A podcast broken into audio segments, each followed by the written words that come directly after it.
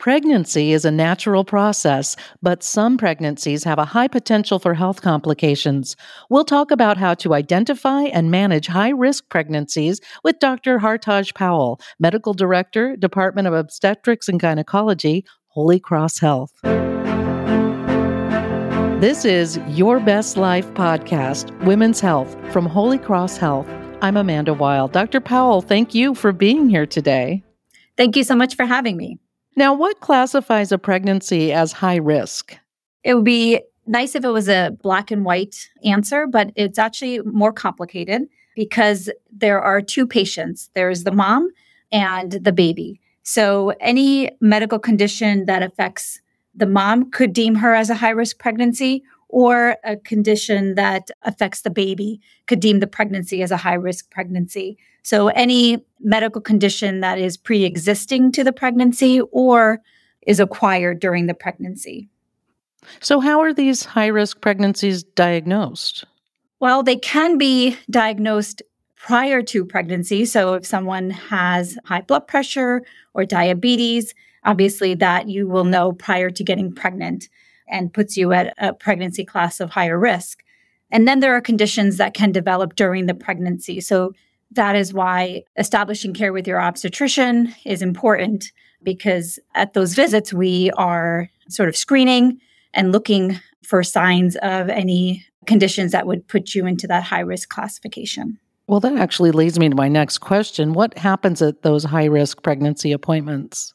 So, at those high risk pregnancy appointments, you may have increased screening or blood work, lab work, whether it's increased blood pressures that we're monitoring, that you've taken at home and that we're reviewing, and potentially increased ultrasounds if it's a condition that's affecting the baby. Now, are there particular things that mothers who have high risk pregnancies can do to take care of their health in the pregnancy?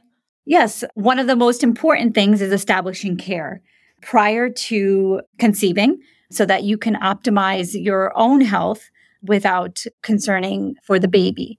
If you're considering becoming pregnant or starting a family or having another one, make sure that you are seeing a primary care doctor, seeing an obstetrician, gynecologist, so that you maximize your health prior to becoming pregnant.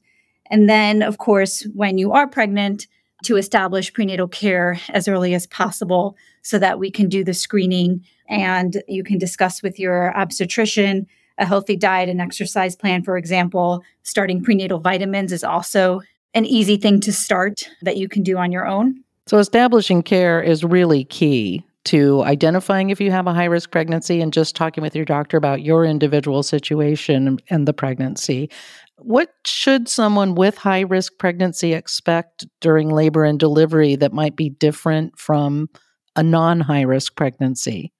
This may include increased monitoring, like I said before, even in not just antepartum or prior to delivery, but during labor and delivery, you might be more closely monitored, whether it's increased blood work, increased blood pressure checks, or you might be at higher risk of complications of childbirth. So afterwards, potentially increased risk of having a cesarean section or postpartum hemorrhage, something like that. But during labor and delivery, if you do have a high risk pregnancy, it's really not that much different. It just, again, might be increased surveillance.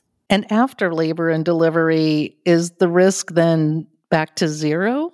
That's a great question. There are certainly conditions that once you've had them in one pregnancy, put you at increased risk of having it occur in a subsequent pregnancy, which goes back to again, it's not just having your first pregnancy that you should establish care early. It's so that you can optimize your health and review those risk factors for a subsequent pregnancy as well. There are some that, yes, it does go back down to zero. So something that maybe affects the baby doesn't necessarily translate that it will affect the second baby. And are there certain populations who are more prone to high risk pregnancies? So, there are some characteristics of mom or the pregnancy that can place her at risk of having a high risk pregnancy. For example, age. If a woman is less than 21 years of age or 35 years of age or older, she could be at a higher risk of complications or risk of her pregnancy having complications having more than one baby. So, a twin gestation or triplets can also have a high risk pregnancy. as well as a pregnancy that's conceived through assisted reproductive technology like in vitro fertilization or IVF pregnancies. And also, weight can place a pregnancy in that high risk category. So, I'm hearing that being in touch with your doctor and establishing care with someone you trust is really the key to managing a high risk pregnancy. Absolutely. I can't stress that enough. What we train for is so that we do all of the surveillance and counseling and sort of worrying for you. So it's to have that discussion with the professional so that your questions are answered, your health is optimized, and we hopefully achieve the safest outcome for you and baby. Great information all around, Dr. Powell. Thank you for your insights into high risk pregnancies. Absolutely. Thank you so much. That was Dr. Hartaj Powell, Medical Director, Department of Obstetrics and Gynecology, Holy Cross Health. Find an OBGYN by going to holycrosshealth.org slash find a doctor. I'm Amanda Wild. Until next time, thanks for listening and be well.